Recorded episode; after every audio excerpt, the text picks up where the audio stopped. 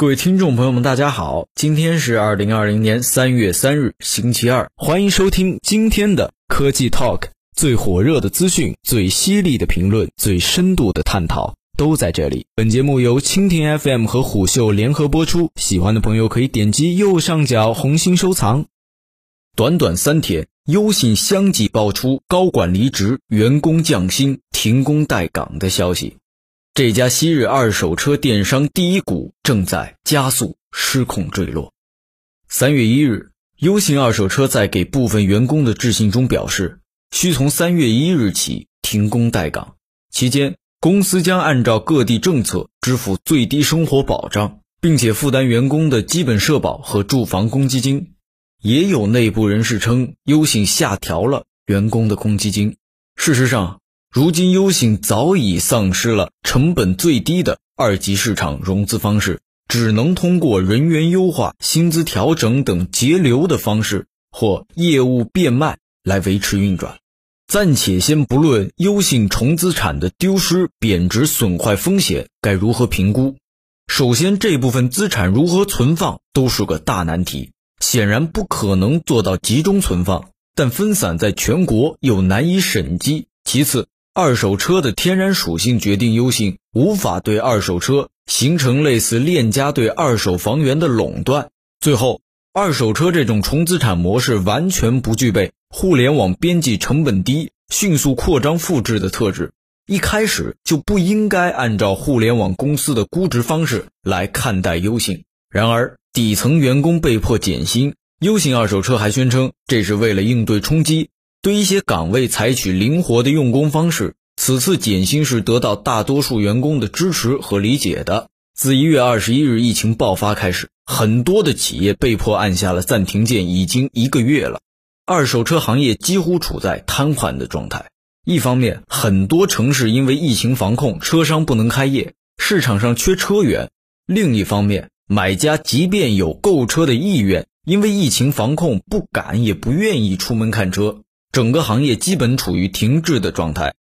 复苏乐观估计也得等到六月以后了。不可否认，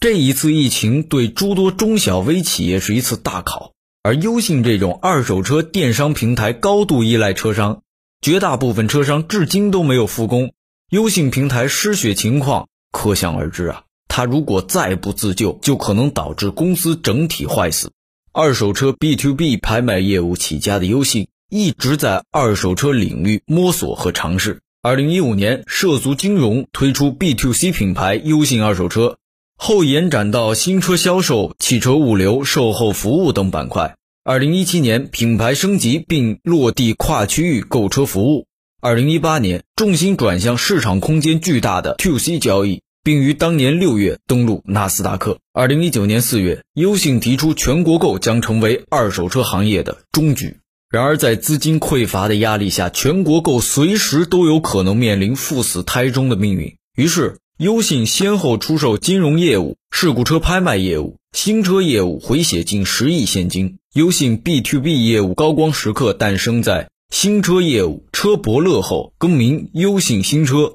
并推出一承购业务。不到一年，该部门就开始裁员。二零一九年六月，整个一承购车业务被全部砍掉。月底之前完成了销售人员的遣散。